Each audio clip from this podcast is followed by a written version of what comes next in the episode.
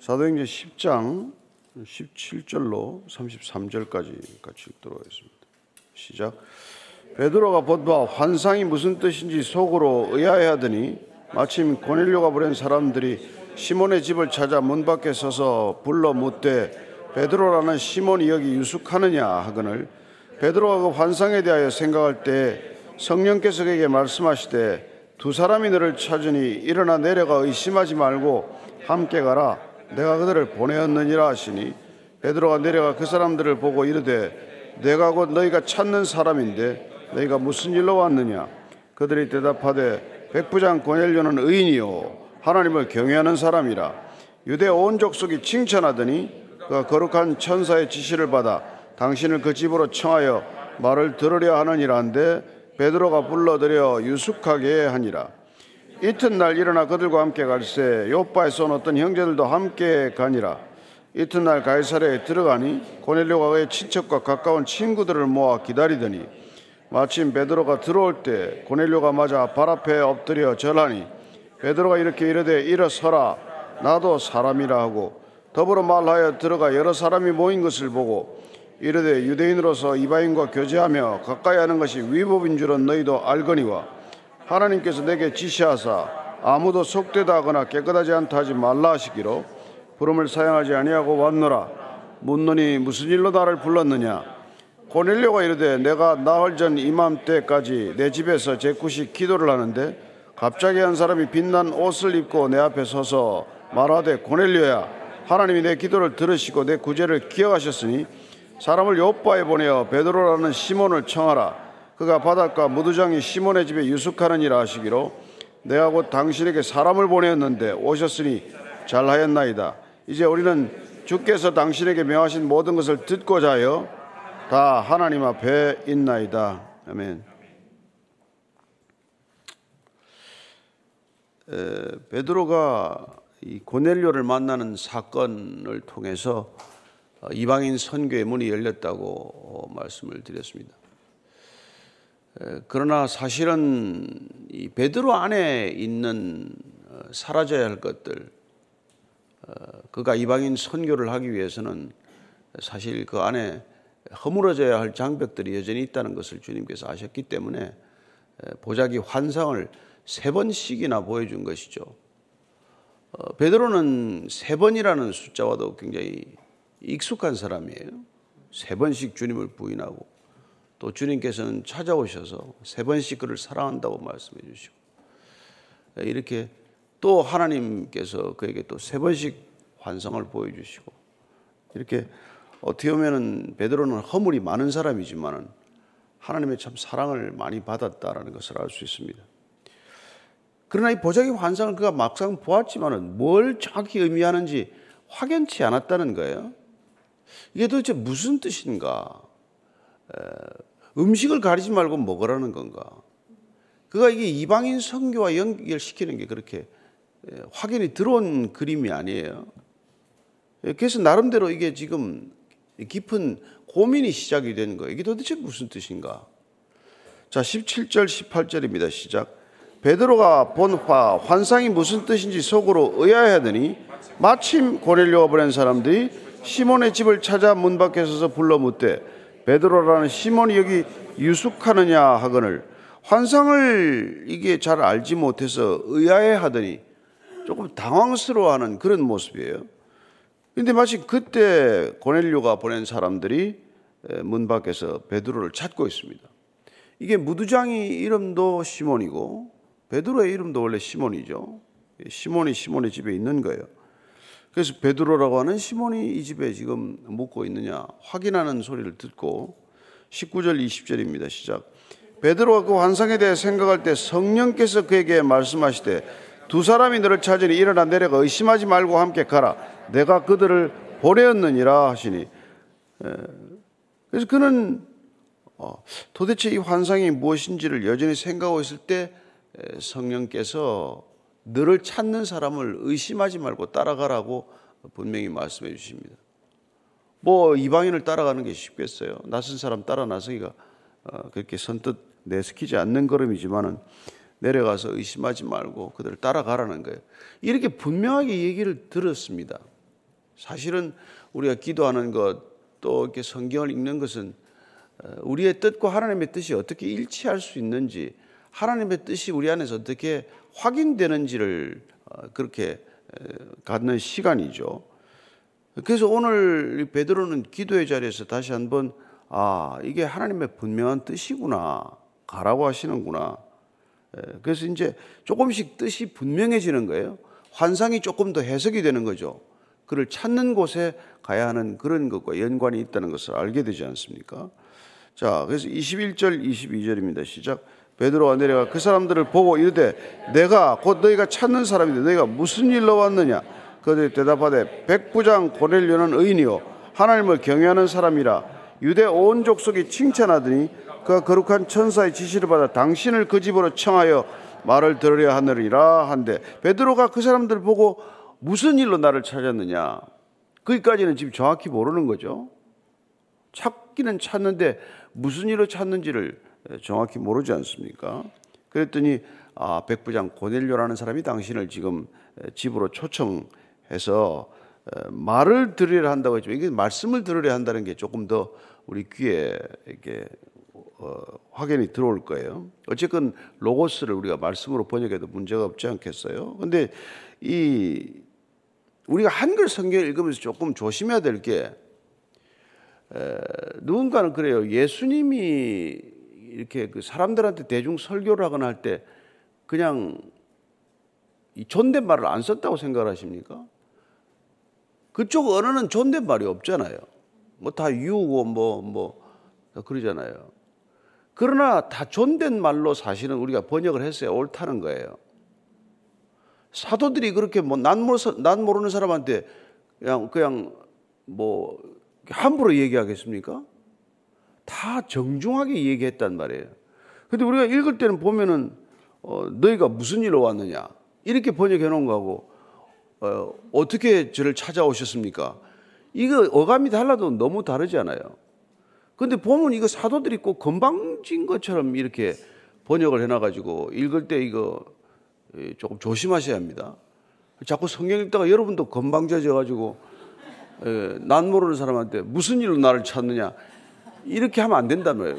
왜 저를 찾아오셨습니까? 이렇게 얘기를 해야 되는 거지. 이 사람들 언어는 뭐 존댓말도 없고 뭐 그러니까 이렇게 번역을 해놓으나 우리한테는 정서에 안 맞는 얘기예요. 그래서 왜 저를 찾아오셨습니까? 그랬더니 자세히 또 설명을 해줘요. 어, 우리 주인 고넬료가 이렇게 참 하나님을 경외하는 사람이고 유대 온 족속이 칭찬을 하고 여러분 이 일종의 식민 통치 지배를 하러 온 사람들인데 이 사람들이 칭찬받는 게 쉽겠어요? 예. 그러니까 어떻게 삶을 살아냈는지 우리가 이 한마디에 유대 온 족속이 고넬료를 칭찬했다고 이렇게 한단 말이에요. 우리가 앞서도 보았지만 그가 많은 사람을 구제했다 하는 게 그 사람이 로마 사람이어서 로마 사람을 구제했다는 뜻이 아니잖아요. 자기가 근무하러 온 유대 땅, 예, 낯선 땅에 몇 년 있다 가면 그만이에요. 보통 뭐 한 3년 근무하다 또 본국 소환되지 않겠어요? 뭐 시간 때우고 가면 그만이지만 그게 아니라 그 와서 일하는 곳에서 누군가를 섬기겠다는 그런 마음으로 그렇게 열심히 일을 했다는 거예요. 여러분들 직장 나가면 열심히 일하셔야 합니다. 또 뭐 내 마음에 드는 상관한테는 열심히 하고 좀 마음에 안 들면 또 농땡이 치고 그러면 안 되는 거예요. 언제든지 열심히 하고 있으면 다 그 사람들이 여러분의 편이 될 줄로 믿으시고, 예. 그러니까 고넬료라는 사람은 만약 유대 왔으면 유대 알 수리아에 갔으면 수리아에서 열심히 할 사람이고 어디를 보내도 그 사람은 거기서 그 근무하는 곳에서 칭찬을 받을 사람이지 비난받을 사람은 아니란 말이에요. 하나님이 어디에나 계신 것처럼 하나님을 믿는 사람은 어디를 가나 하나님과 동행하는 사람이 되어야 된다 이 말이죠. 그러니까 이런 평판을 듣는단 말이죠. 그래서 그 당신을 지금 그 집으로 초청을 해서 말씀을 듣고자 합니다. 그러니까 베드로가 불러들여서 유숙하게 아니라 베드로도 이제 아 이게 무슨 뜻인지 보다 확연해진 거죠. 아니 로마의 백부장 고넬료가 나를 집으로 오라 그러는 거구나. 그리고 그 사람의 초청한다는 말을 전언하기 위해서 그걸 전달하기 위해서 또 이런 사람들이 왔구나. 그 사람들을 지금 집으로 자기 집도 아닌데 남의 집에 지금 있는 거 아니에요. 근데 그 집으로 지금 불러들인단 말이에요. 그들 유숙하게 한다. 이게 여러분 그냥 우리는 아, 베드로가 불러들여 유숙하게 아니라 이건 대사건이란 말이에요. 이방인을 불러들여서 한 집에 잔다? 이건 여러분 뭐 요 새는 있을 수도 없는 일이지만 요새는 아무리 친해도 뭐 집에는 잘안 지우니까 뭐 그러긴 한데 어쨌건 이방인 집에 가지도 않고 이방인을 집에 불러들이지도 않았는데 지금 베드로가 어쨌건 그 꿈이 해석 환상이 해석이 되었다는 뜻이란 말이에요. 불결하다고 하지 말고 부정하다고 하지 말고 이방인이라고 차별하지 말고 그 사람들 집에 데리고 들어왔단 말이죠. 그래서 이튿날 일어나서 그들과 함께 이제 갑니다. 요바에서 온 어떤 형제들도 함께가 아니라 이게 지금 여섯 명이 따라가는 걸 나중에 보면 나와요. 그러니까 요바에 있는 여섯 명 유대인들을 데리고 지금 혼자 가는 게 아니라 그 이방인 고넬료 집에 지금 간단 말이에요.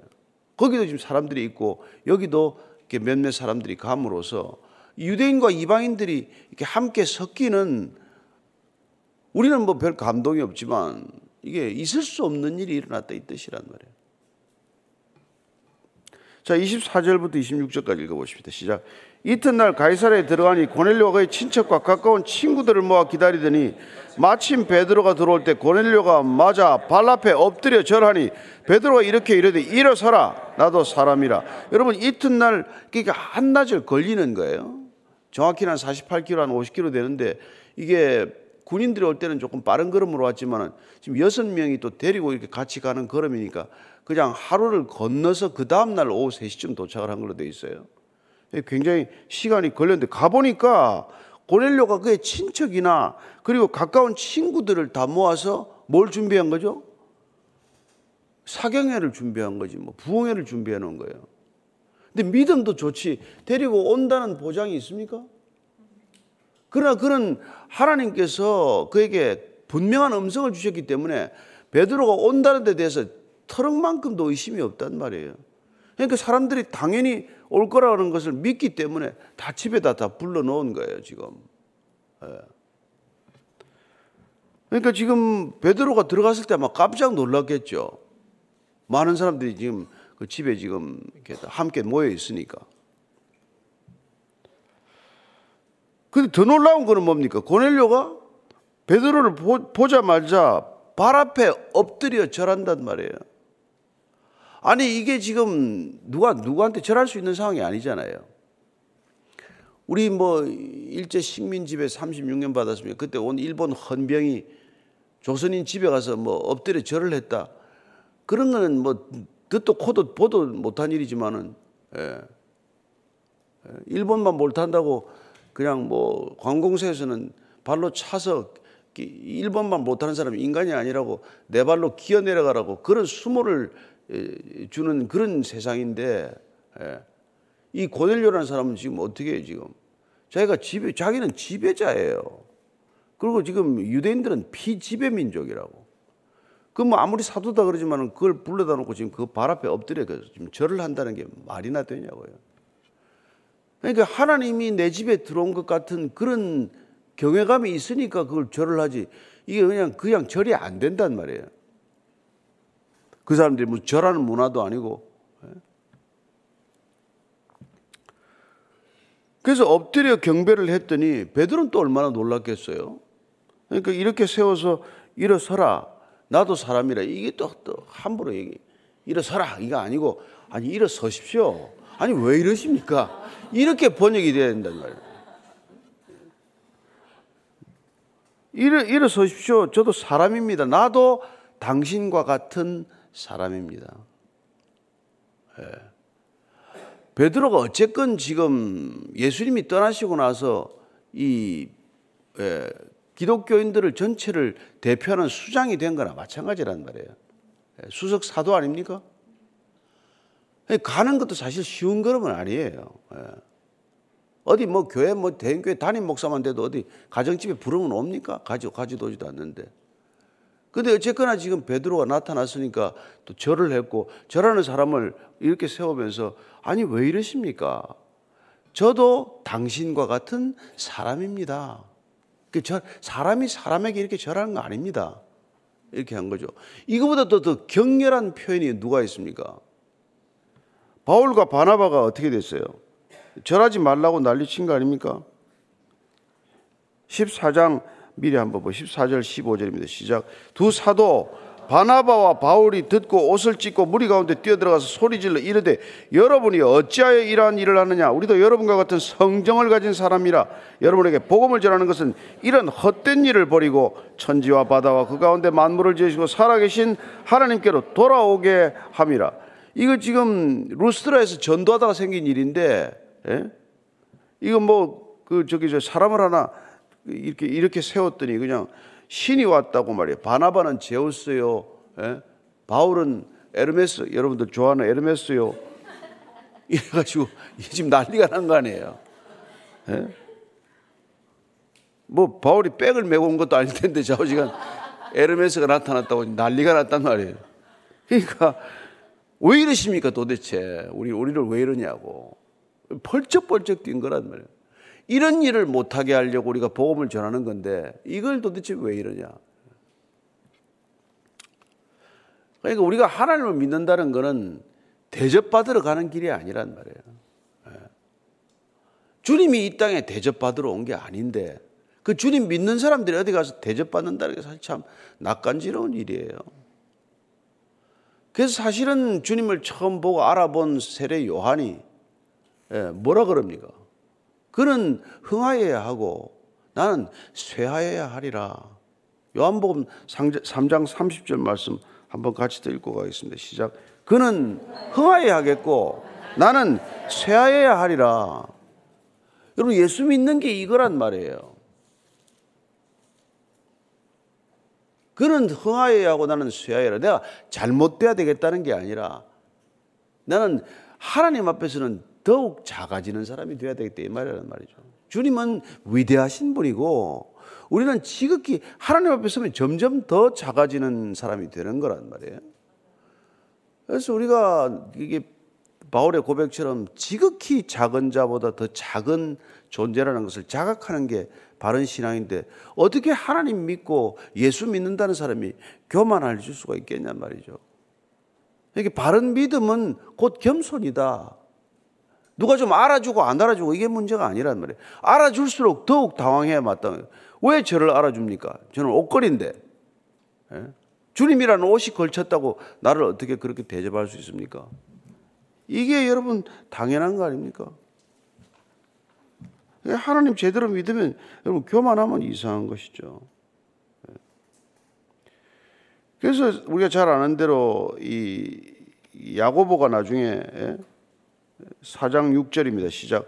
그러나 더욱 큰 은혜를 주시나니 그러므로 일렀을 때 하나님이 교만한 자를 물리치시고 겸손한 자에게 은혜를 주신다 했느라. 여러분 요새 은혜가 좀 없습니까? 그냥 진단이 돼. 아, 내가 교만해졌구나. 하나님은 겸손한 자에게 은혜를 주십니다. 내가 겸손할 때 은혜가 은혜로 받아들여진단 말이에요. 아니, 제가 이런 은혜를 받을 자격이 있습니까? 그래서 은혜가 점점점 더 커진단 말이에요. 근데 요새 뭐 기쁨도 없고 뭐 얼굴에 기쁨도 없고 그냥 뭐 짜증이 그냥 얼굴에 주렁주렁 이렇게 있고 말이죠. 사람 만나면 뭐 그냥 뭐, 뭐 그냥 뭐 본듯 안 본 듯 지나다니고 은혜가 얼굴에 하나도 없으신 까닭이 뭐라고요? 내가 교만해져서 그랬단 말이에요. 그래서 이 베드로도 뭐 고넬료는 남 발 앞에 자기가 다스리는 유대 민족의 한 사도가 왔다고 엎드리는 것 자체도 그야말로 지극한 겸손의 표현이지만 그걸 또 당장 이렇게 세우는 것도 겸손해야 되는 거 아니에요. 그거 뭐 그냥 못 본 척하고 자리 중앙 한가운데 앉아가지고 절하고 일어날 때까지 기다리고 있으면 또 어때요? 말씀 선포하러 왔는데. 그래서 뭐 단상에 올라 이게 의자 갖다 놓고 말이죠. 뭐 무슨 기독교 행사 하면 단 아래 있는 사람보다 단 위에 있는 사람이 더 많다는 얘기가 나올 만큼 그렇게들 주렁주렁 위에 올라가는 걸 좋아하고 이런단 말이에요. 참 밑에 있어야 되는데 참 그렇습니다. 27절 이하예요. 시작. 더불어 말하며 들어가 여러 사람이 모인 것을 보고 이르되 유대인으로서 이방인과 교제하며 가까이 하는 것이 위법인 줄은 너희도 알거니와 하나님께서 내게 지시하사 아무도 속되다거나 깨끗하지 않다 하지 말라 하시기로 부름을 사용하지 아니하고 왔노라 문돈이 무슨 일로 나를 불렀느냐 이것도 뭐 읽으니까 그냥 굉장히 그냥 뻣뻣들만 굉장히 이게 좀 그런데 그 베드로가 이렇게 얘기하지 않았을까요 그죠? 얼마나 사근사근하게 얘기했겠어요. 많이 부드러워졌을 텐데. 아시다시피 저희들이 이방인 집에 가는 게 쉬운 일이 아닙니다. 예, 근데 제가 주님께서 예, 이렇게 불결하다고 하지 말라고 하는 뭐 이렇게 꿈을 주셨고 제가 여기까지 오게 됐습니다. 이런 얘기죠. 그렇지만 저를 혹시 부르신 목적이 무엇인지요? 무슨 일로 나를 불렀느냐? 이게 아니고 이거 내가 계속 읽으면서 마음에 걸려가지고 이게 무슨 연극 대사도 아니고 말이죠. 이게 굉장히 어렵잖아요. 자, 30절부터 33절까지 한번 쭉 읽읍시다. 시작.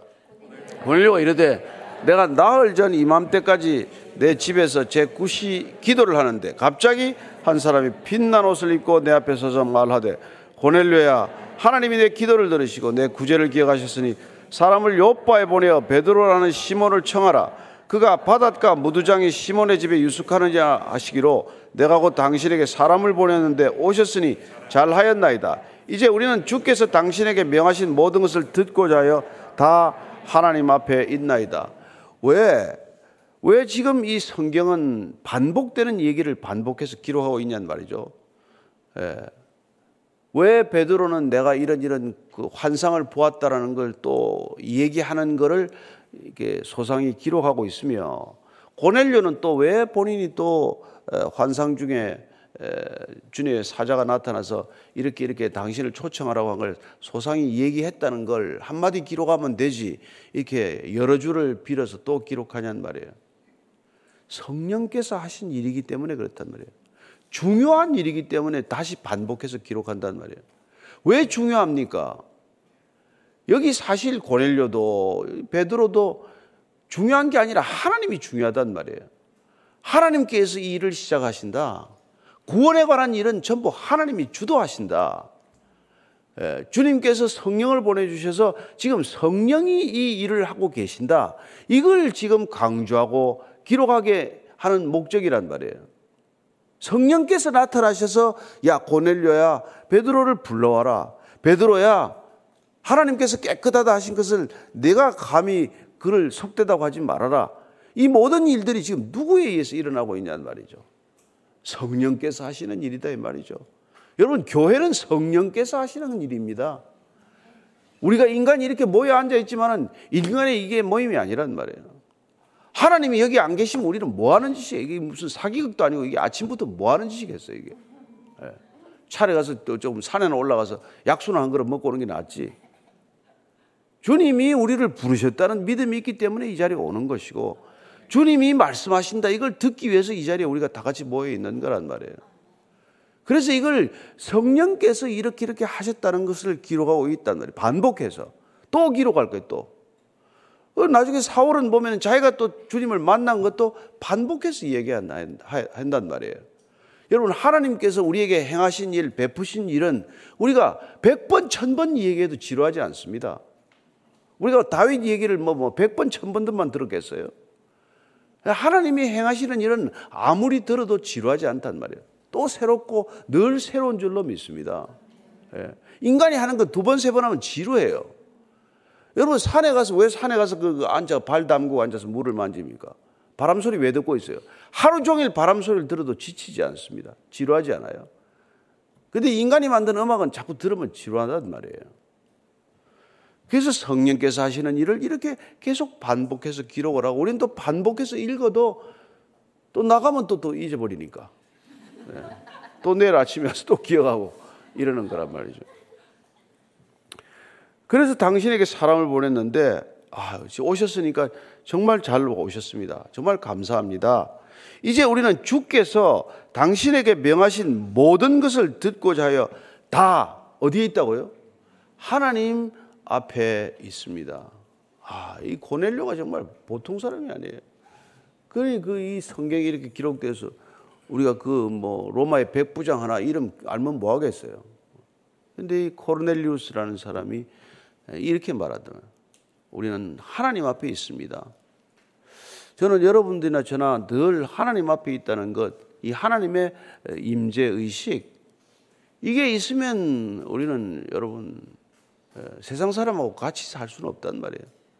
세상 사람들이 다 거짓말 한다고 우리도 거짓말 해야 됩니까? 그 사람들이 다 이렇게 행동한다고 이걸 기준으로 삼겠습니까? 우리가 하나님 앞에 있다는 이 생각이 분명하면은 여러분 섭섭한 것도 없습니다. 하나님의 선하신 뜻 안에서 모든 것이 합력해서 선을 이룰 건데 지금 좀 안 좋은 일이 있다고 그걸 가지고 뭐 불평 불만을 하겠습니까? 예. 하나님께서 더 좋은 것을 예비하사 지금 우리에게 준비시키기 위하여 고난도 주시는 줄로 믿으시기 바랍니다. 예. 고난은 우리를 정결케 하시는 하나님의 유일한 방법이에요. 고난 없이 어떻게 인간이 정결해집니까? 어떻게 풀무불에 들어가지 않고 이게 순도 높은 금속이 나오겠어요? 그래서 하나님께서는 우리를 그렇게 하신단 말이에요. 예. 그참 이 대사도가 뭐 우리가 대사도라는 말 붙이지만 어쨌든 그 로마의 백부장 한 사람 집에 오라 그런다고 가는 것도 우리 인간의 의지로는 갈 수가 없단 말이에요. 그 친구가 누군데 나를 불러? 이러는 짓들이 대부분이지만 그러나 하나님이 우리를 부르셨다는 것을 알면 어딘들 못 가겠어요. 어딘들 아무리 낮은 자리라도 주님이 보내시는 발걸음은 가게 된단 말이에요. 그래서 갔더니 이 고렐료가 우리는 지금 다 모여 앉아 가지고 하나님 앞에서 앉아서 당신을 기다리고 있고 지금 하나님 앞에 있습니다. 어쩌면 베드로가 더 깜짝 놀랐을 거예요. 예, 우리가 이런 어, 마음을 가지고 오늘도 하루 살아가는 저와 여러분 되기를 바랍니다.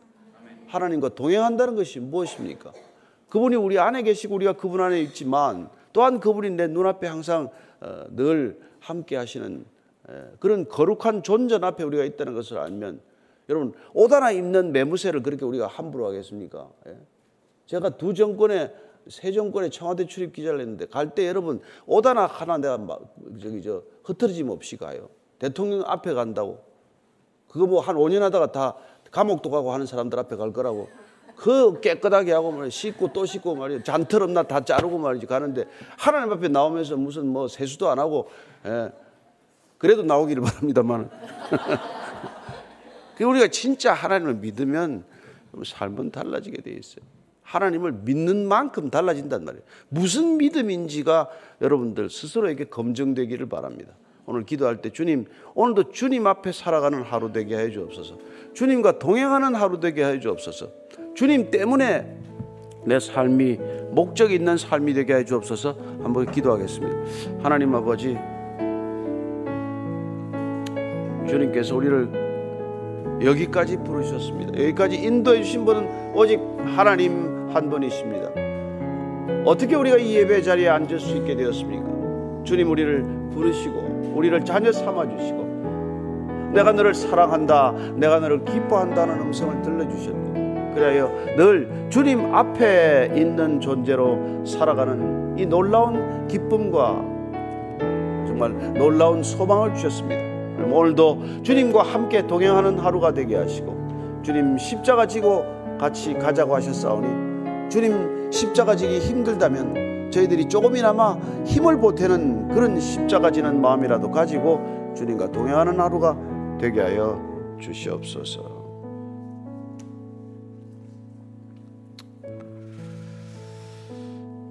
형제들아 내가 그리스도 예수 우리 주 안에서 가진 바 너희에 대한 나의 자랑을 두고 단언하노니 나는 날마다 죽노라 사도 바울이 내가 날마다 죽는 것 이외에 자랑할 것이 없다고 말했다면 주님 우리도 오늘 이 자리에서 다시 죽고 주님과 함께 부활하는 아침 새 아침 맞게 하셔서 오늘도 어제와 다른 하루를 맞게 하시고 주님과 동행하는 이 기쁨 변치 않는 기쁨으로 살아가는 하루가 되게 하여 주옵소서.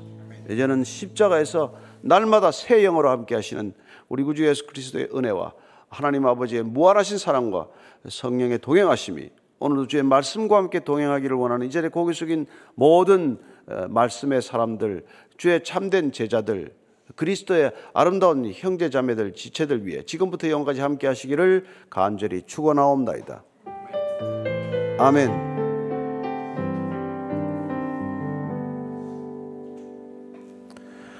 네, 차 정리하시고 또 각자 기도하도록.